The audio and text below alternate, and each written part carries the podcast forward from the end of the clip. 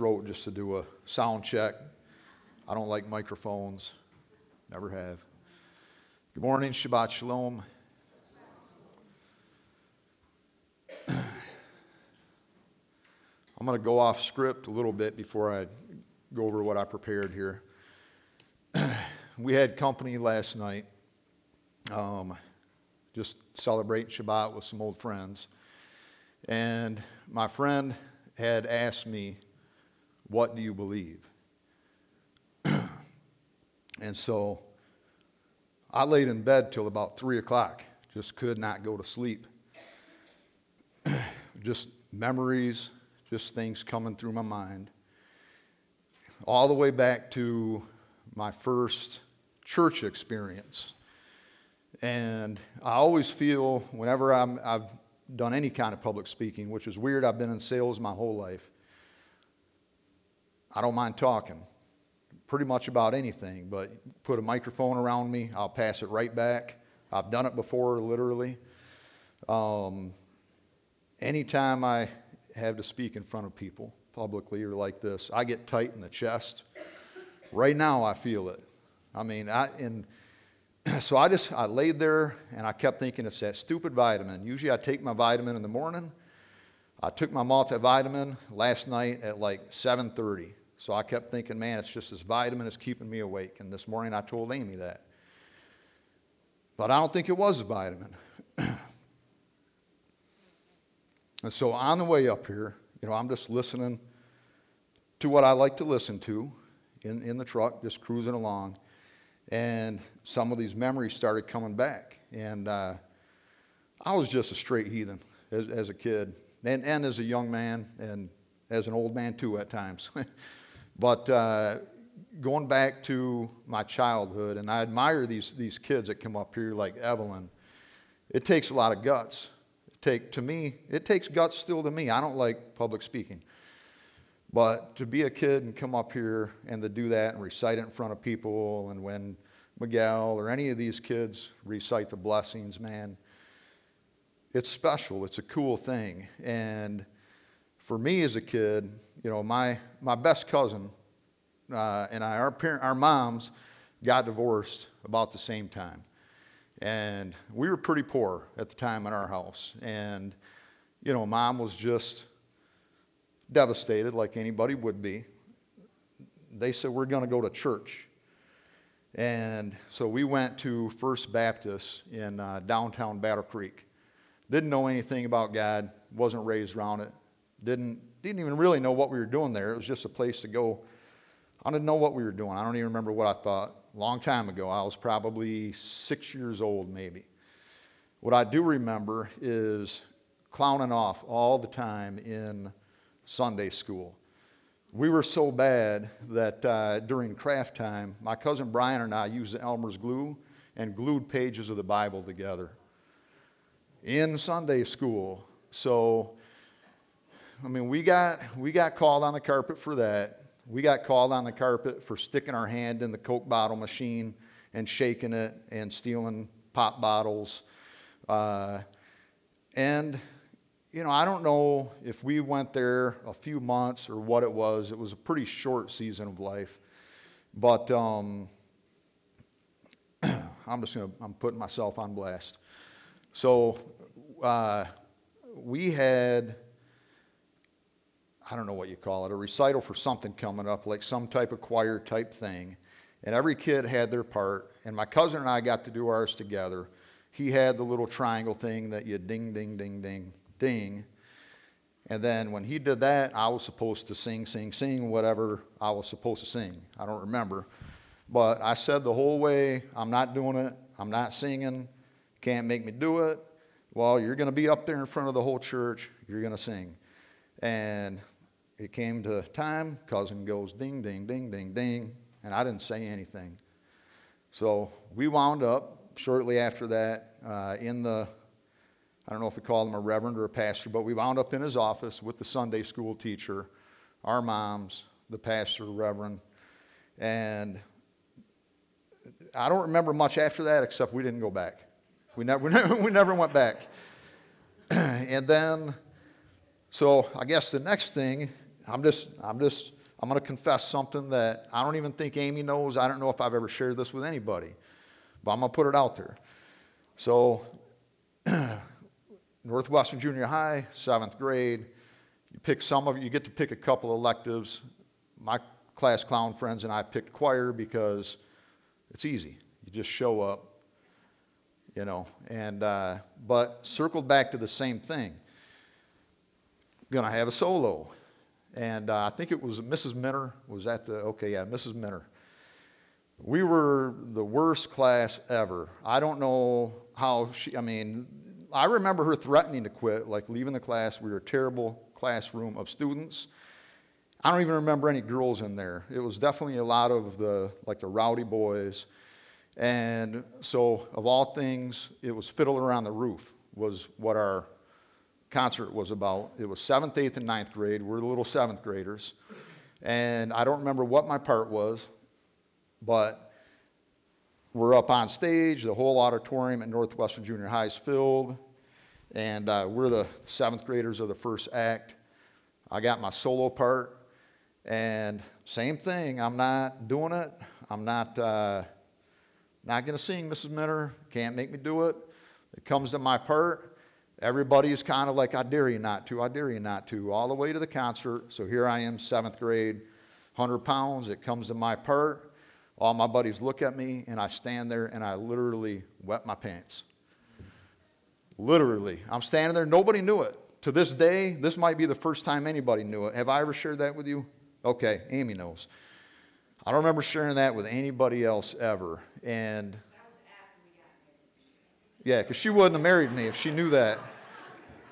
yeah, I, I froze up. I wet my pants, black slacks on, luckily, but I felt like I was getting zapped with electricity. I felt like everybody knew.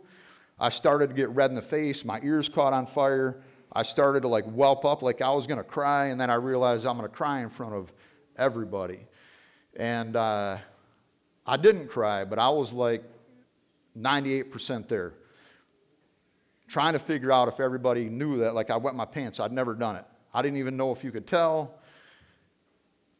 I, now my chest doesn't feel tight sharing that. So we overcome by the blood of the Lamb and the word of our testimony, right?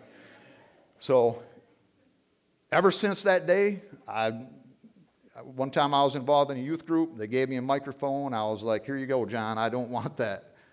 Uh, so, anyways, let's go before Abba. Uh, Avinu Malkeinu, our Father, our King, I thank you for this day. I thank you for your people. I thank you for your involvement in the world.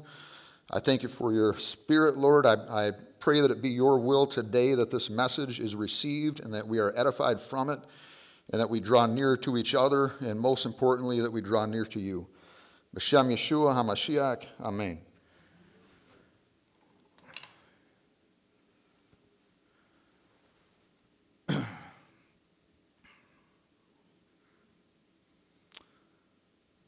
So, Vayikra, the first parashah in the book of Vayikra, also known as Leviticus. I'm sure you all know this portion of the Bible is all about the sacrifices.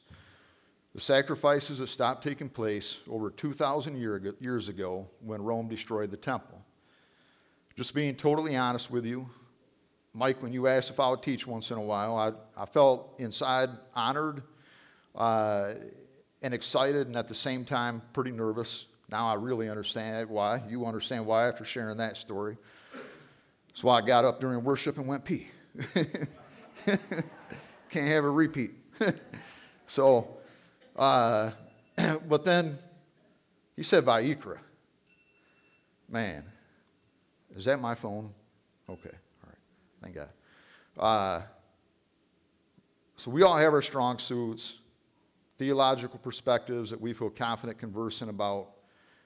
You know, when the only other time I put together any sort of teaching and publicly given it was for Sarah's bat mitzvah, which was pretty much Torah 101, uh, Messianic Judaism 101, and more or less everybody here's got all the 101 and moved on past all that. But we had guests and family and friends, so that was pretty pretty easy. Vayikra is definitely not uh, my strong suit. Um, definitely not one that I would feel confident conversing publicly about.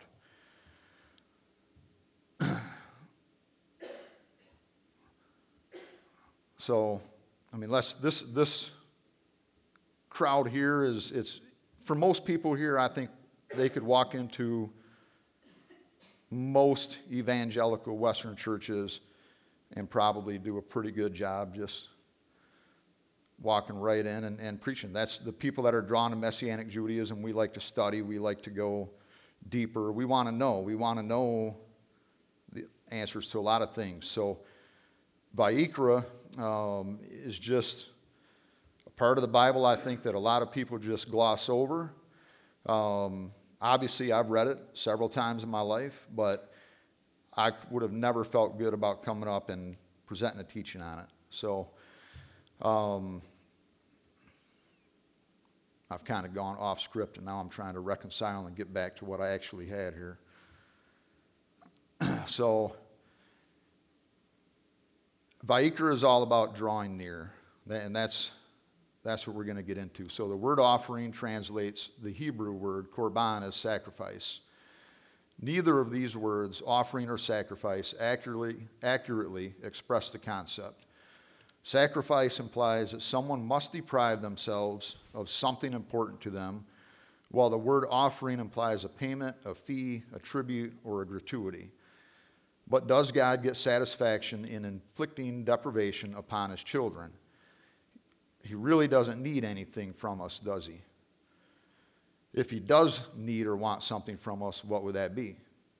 Could that be what this parashah is all about? So let's take a look. Uh, the word korban implies more than just a sacrifice or an offering. The root word, the root of the word korban is karav, a Hebrew verbal root that can be translated as to come near. The individual who brings a korban does so in order to come closer to God. Sometimes the drawing near served as a remedy for distance between people and God caused by sin or negligence and other times it was a simple act of love, devotion, or thanks. When I mentioned to Amy that I was going to teach on Vayikra, I remember saying something like, of all portions, Vayikra. I think Mike's trying to see what I'm made of or something. uh, her response was something to the effect of, That's a great parashah. Those weren't her exact words, but she definitely responded in a way that made me curious and also gave me a feeling of conviction. Not condemnation, but conviction. For as much as I thought I knew, as, as much as I thought I knew, if I were actually tested on Vayikra, I would probably get a C grade at best. Her reaction also gave me a sense of excitement because Amy was seeing something that I didn't. It usually turns out good for me when this happens, that she sees something I don't see. So I began studying and began to draw near. I'm sure we all have heard the, the that Jesus fulfilled the sacrifices, and maybe this is the reason so many believers tend to gloss over or neglect to learn about the sacrifices altogether. But if Jesus fulfilled them, then shouldn't we do our best to understand what he fulfilled? Is it possible that as his Talmidim, his disciples, we should fulfill them too?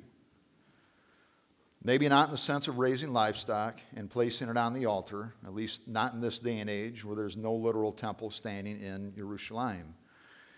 In the Messianic movement, however, we believe that when Yeshua returns and reigns from Jerusalem, the sacrifices will resume. So if he indeed did fulfill them, and if they're going to resume uh, in the Messianic age, then I guess it's a great disservice to not understand what he fulfilled or why they will continue in the Olam Haba, the world to come, also known as the Messianic era.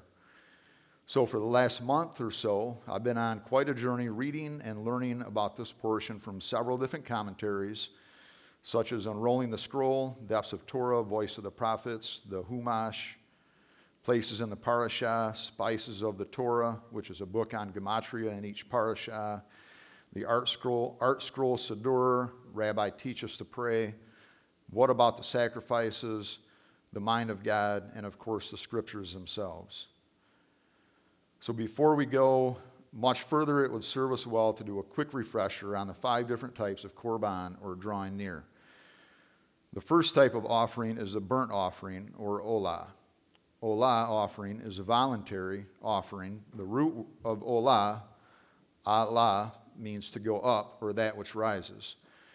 The olah was the only offering which was completely consumed on the altar. Nothing was reserved to be eaten by the priest or the worshiper. Olah offering symbolizes complete total surrender and devotion to God. Romans 12:1 says, "I exhort you, therefore, brothers, in view of God's mercies, to offer yourselves as a sacrifice, living and set apart for God. This will please him. It is the logical temple worship for you." Yeshua fulfilled the role of Olah. He lived his life in total abandonment, abandonment to Adonai. Thy will be done, not thy will, not mine be done. Could it be that we too could offer an ola in the form of setting ourselves apart, offering ourselves to the service of each other and to God? In fact, if we serve each other, are we not serving God in doing so? Loving our neighbors as ourselves, making sure that we are doing our best to do His will, not our own. The second type of offering is the grain offering or the minha. The minha or grain offering was voluntary. Minha literally means gift or tribute. Minha offering is essentially a free will gift to God. The grain offering was brought by poor people who may not be able to afford the other types of sacrifices. Here's a Talmudic parable to help us better understand minha or mincha. It can be compared to a human king for whom his friend wanted to prepare a feast. The king knew his friend was poor and could not afford a variety of foods like those to which the king was accustomed. The man could only afford flour. The king did not want the man to feel bad, so when he accepted the man's dinner invitation, he told his friend, Do you know what I would like to eat? I would like to prepare five different kinds of bread. I would like you to prepare five different kinds of breads for me. There's the grain. That's from Babylonian Talmud Tractate Menahot 104b. So here's a few more points to, to make you go, hmm.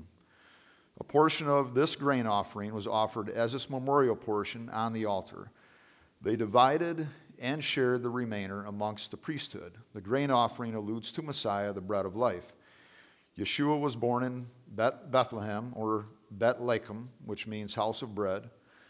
Yeshua declared himself to be the bread that came down from heaven. During his last Seder with the disciples, he took matzah, unleavened bread, broke it, and shared it with them just as the priest divided and shared it among the priesthood.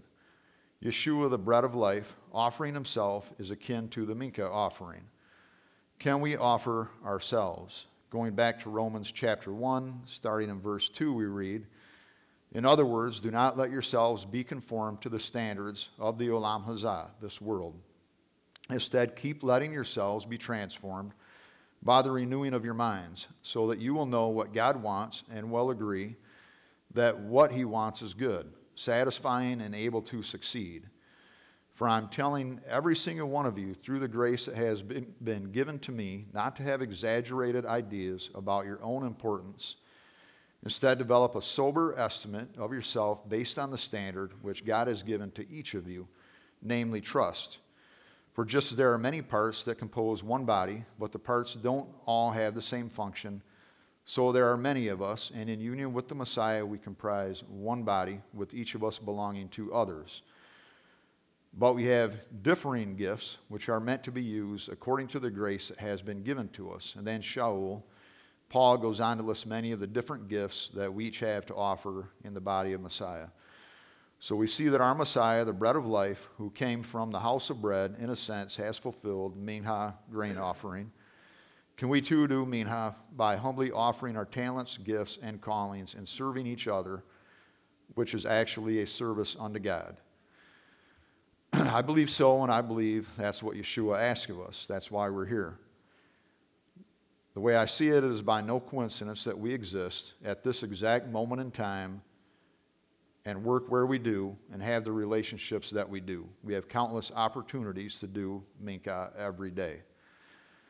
The third type of offering, the peace offering, or shalamim, shalamim is related to You guessed it, shalom. Free will, thanksgiving, votive, and Pesach lambs are all shalamim or peace offerings. These were never bought as a penalty for sin. The person offering and the priest who offered it on the altar partook. It was an opportunity to share in the table of Adonai. Shalamim offerings symbolized mutual goodwill between God and the offerer. Shalamim were usually offered in conjunction with the festivals or the Moedim, the appointed times. The shalamim, or a peace offering, was different from the other korban in that the worshiper retained the majority of the meat and enjoyed it with his family and friends. Any Jew could eat it as long as he or she ate it within the camp and was in a state of ritual purity. Messiah Yeshua fulfills the shalamim peace offering in that he represents a shared investment between God and man, a portion of the divine and mortal, the spiritual and the physical. His Korban, his sacrifice, brings peace between the two parties. He is a source of peace and wholeness in relationship with God. The Pesach, or Passover lamb, did not atone for sin. The worshiper brought it as a type of peace offering in remembrance of the redemption from Mitzrayim, or Egypt.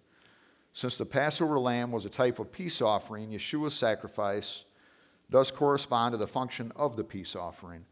Through him, we are at peace with God. Once he has made, once again, he's made peace between the physical and the spiritual. Can we too fulfill shalomim offerings by being peacemakers? Let's turn to Yaakov or James 3:13 through 18. Who among you is wise and understanding? let him demonstrate by his good way of life, by actions done in the humility that grows out of wisdom. But if you harbor in your hearts bitter jealousy and selfish ambition, don't boast or attack the truth with lies. This wisdom is not the kind that comes down from above. On the contrary, it is a worldly, unspiritual, demonic. For there are jealousy and selfish ambition. I'm sorry, for where there are jealousy and selfish ambition, there will be disharmony in every foul practice. But the wisdom from above is first of all pure, then peaceful, kind, open to reason, full of mercy and good fruits, without partiality and without hypocrisy. And peacemakers who sow seed in peace raise a harvest of righteousness. Going on to the fourth type of uh, offering, the sin offering or hatat. The root word hatah is an archery term meaning to miss the mark. Remember, Torah comes from the root word yara, meaning to hit the mark. So, sin offering was a means of spiritual purification after sin had been dealt with, repented, and forgiven. It was brought not only for sin, but also in connection with ritual purification. It's best to regard it as a gift to Adonai, like an apology gift. It did not earn forgiveness, but it was a gesture. In other words, the sin offering was not a penalty for sinning. Instead, it was a means of spiritual purification after sin had been confessed, repented of, and forgiven. The sin offering, hatat, was a type of gift to Adonai. It did not earn forgiveness, but was an appropriate gesture to make. Sin offerings were also brought in connection with ritual purification. There were many instances that would require bringing hatat, even though no actual sin had been committed. A few examples would be a woman after childbirth, a leper after his cleansing, Nazarite who came into contact with a corpse, or who completed the term of his vow. None of these people actually committed a sin.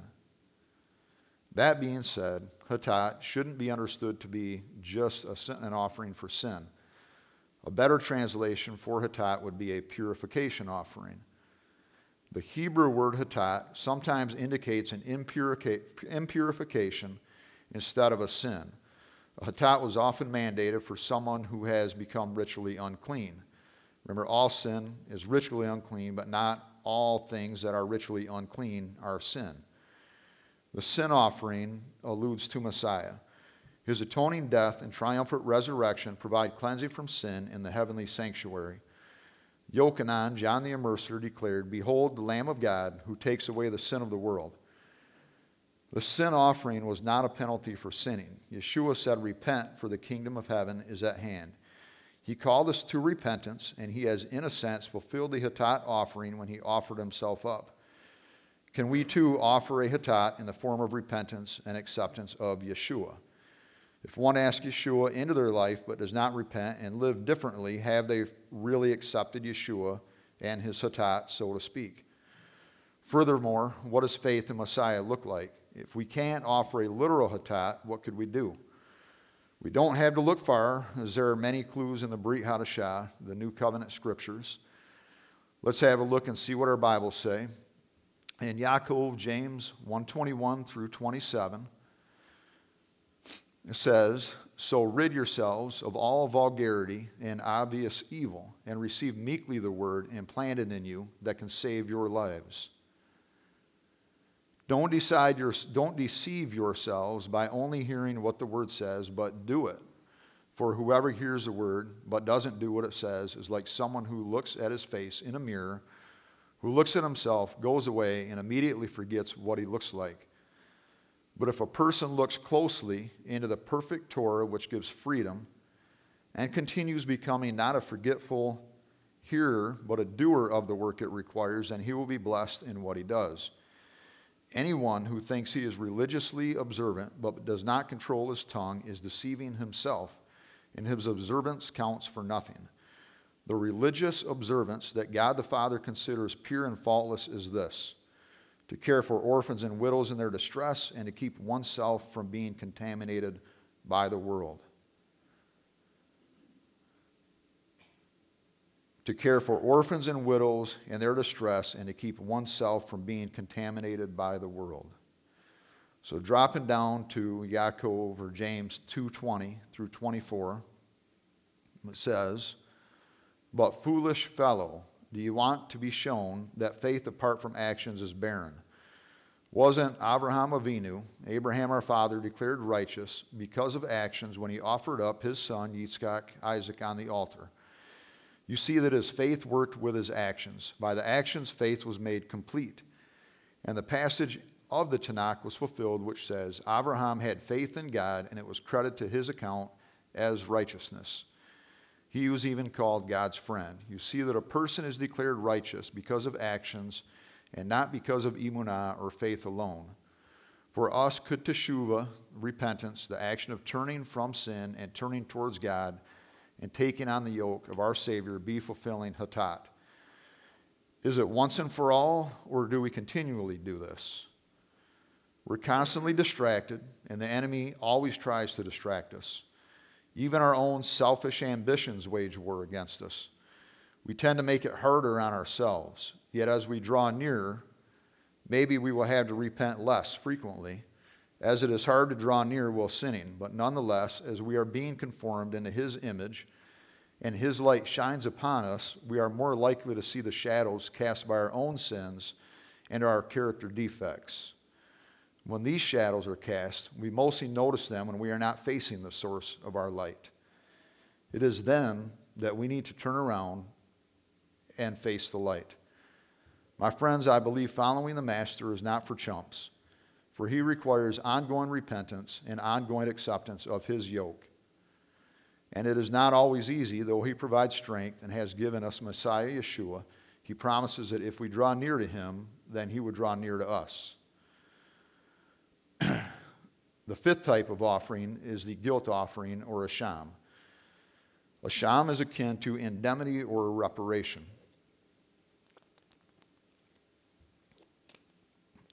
Asham is prescribed primarily for offenses that require a payment of restitution, like a penalty. It implies that an offense toward another person is an offense towards God also. When settling accounts, we must pay the victim and we repay the victim, and we must repay God. The rep- reparation made to Adonai is the Asham or guilt offering. The Torah doesn't say that the sacrifice takes away the sin, but it does say that if a man confesses the sin, repents, makes reparations, and seeks atonement before Adonai, he will be forgiven for any one of the things which he may have done to incur guilt. Yeshua said, Forgive them, Father, for they know not what they do, and offered himself up. Looking at uh, 1 Kepha, or 1 Peter 2.24, it says, He himself bore our sins in his body on the stake, so that we might die to sin and live for righteousness. Now, Yeshua was not a goat, lamb, dove, or a grain. In a hyperbolic sort of way, he is referred to as a lamb of God, but he, he was not a literal lamb. Yet his offering of himself is akin to the Asham offering, too. So, by repenting and taking on the yoke of Messiah and accepting what he has done for us and then emulating that in our lives, are we able to offer a too? So, the sacrificial system, though not the actual mechanism for removing sin, provides a beautiful picture of cleansing from sin while foreshadowing the coming Messiah, whose death would serve as a final sacrifice for sin. So we can see here that uh, different types of sacrifices have different meanings. Not all of the korbanot are sin offerings. Most of them are more like gifts than penalties. We see that Yeshua did do, i.e., fulfill all of the sacrifices. And as his followers, his disciples, it is our duty to do our best to fulfill them as we are able. Not with the blood of bulls and goats, but with our kavanah, our intention, our actions, and our prayers. Remember, these sacrifices or offerings are about korbanot, drawing near.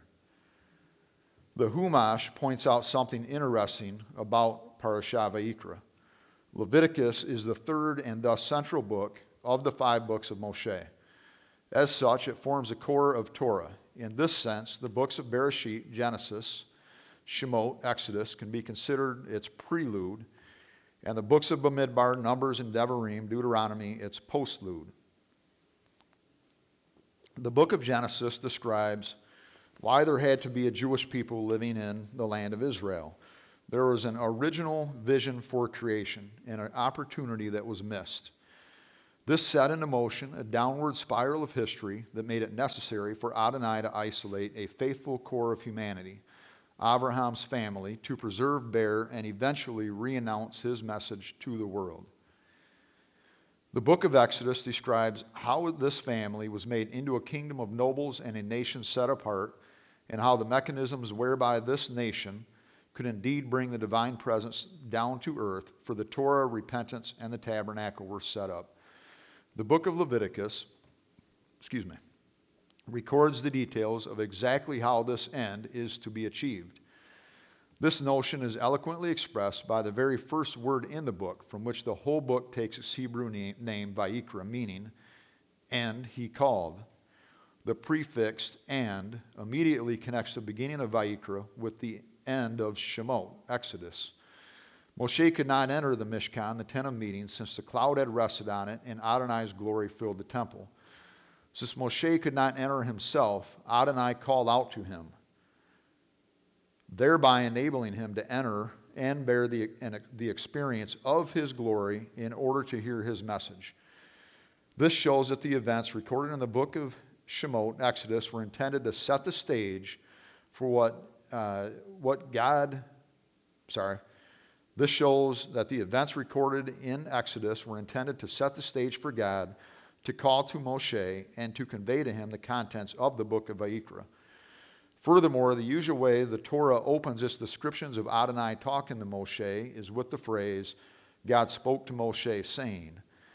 In the opening of the book of Vayikra, however, before the variant of this phrase, God spoke to him from the tent of meeting, saying, the Torah informs us that whenever Adonai spoke to Moshe, he first called out to Moshe implying that his communications with Moshe were not merely for the purpose of laying down his law for humanity, but in order to call out to us, imploring us to respond, asking us to treat the laws of Torah not merely as dry obligations, but as our common meeting ground for him.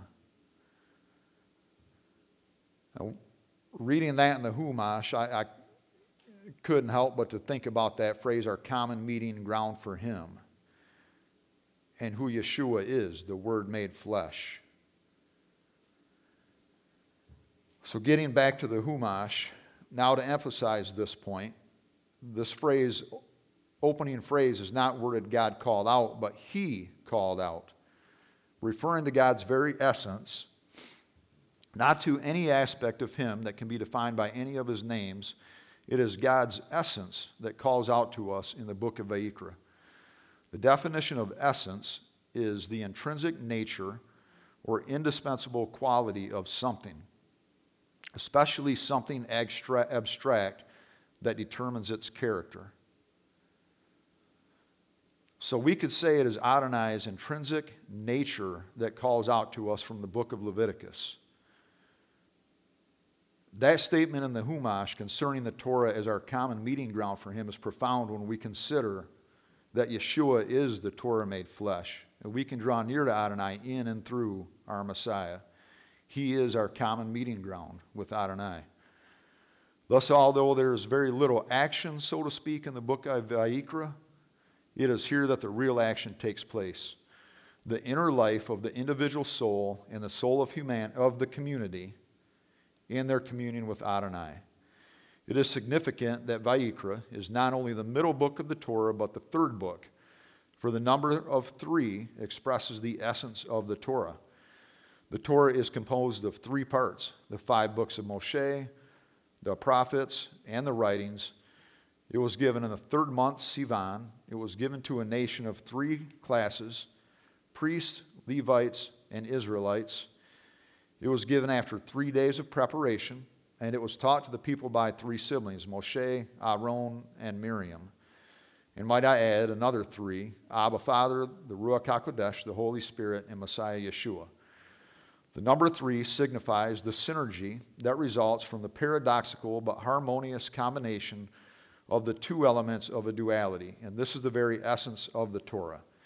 It takes two opposing entities, the physical and the spiritual, and creates from them a third, the peaceful fusion of the mundane and the holy. And adding my take on the Humash here, can we think of a better fusion of the physical and the spiritual than our Messiah, Yeshua, the true essence of God? Amen. Shabbat Shalom.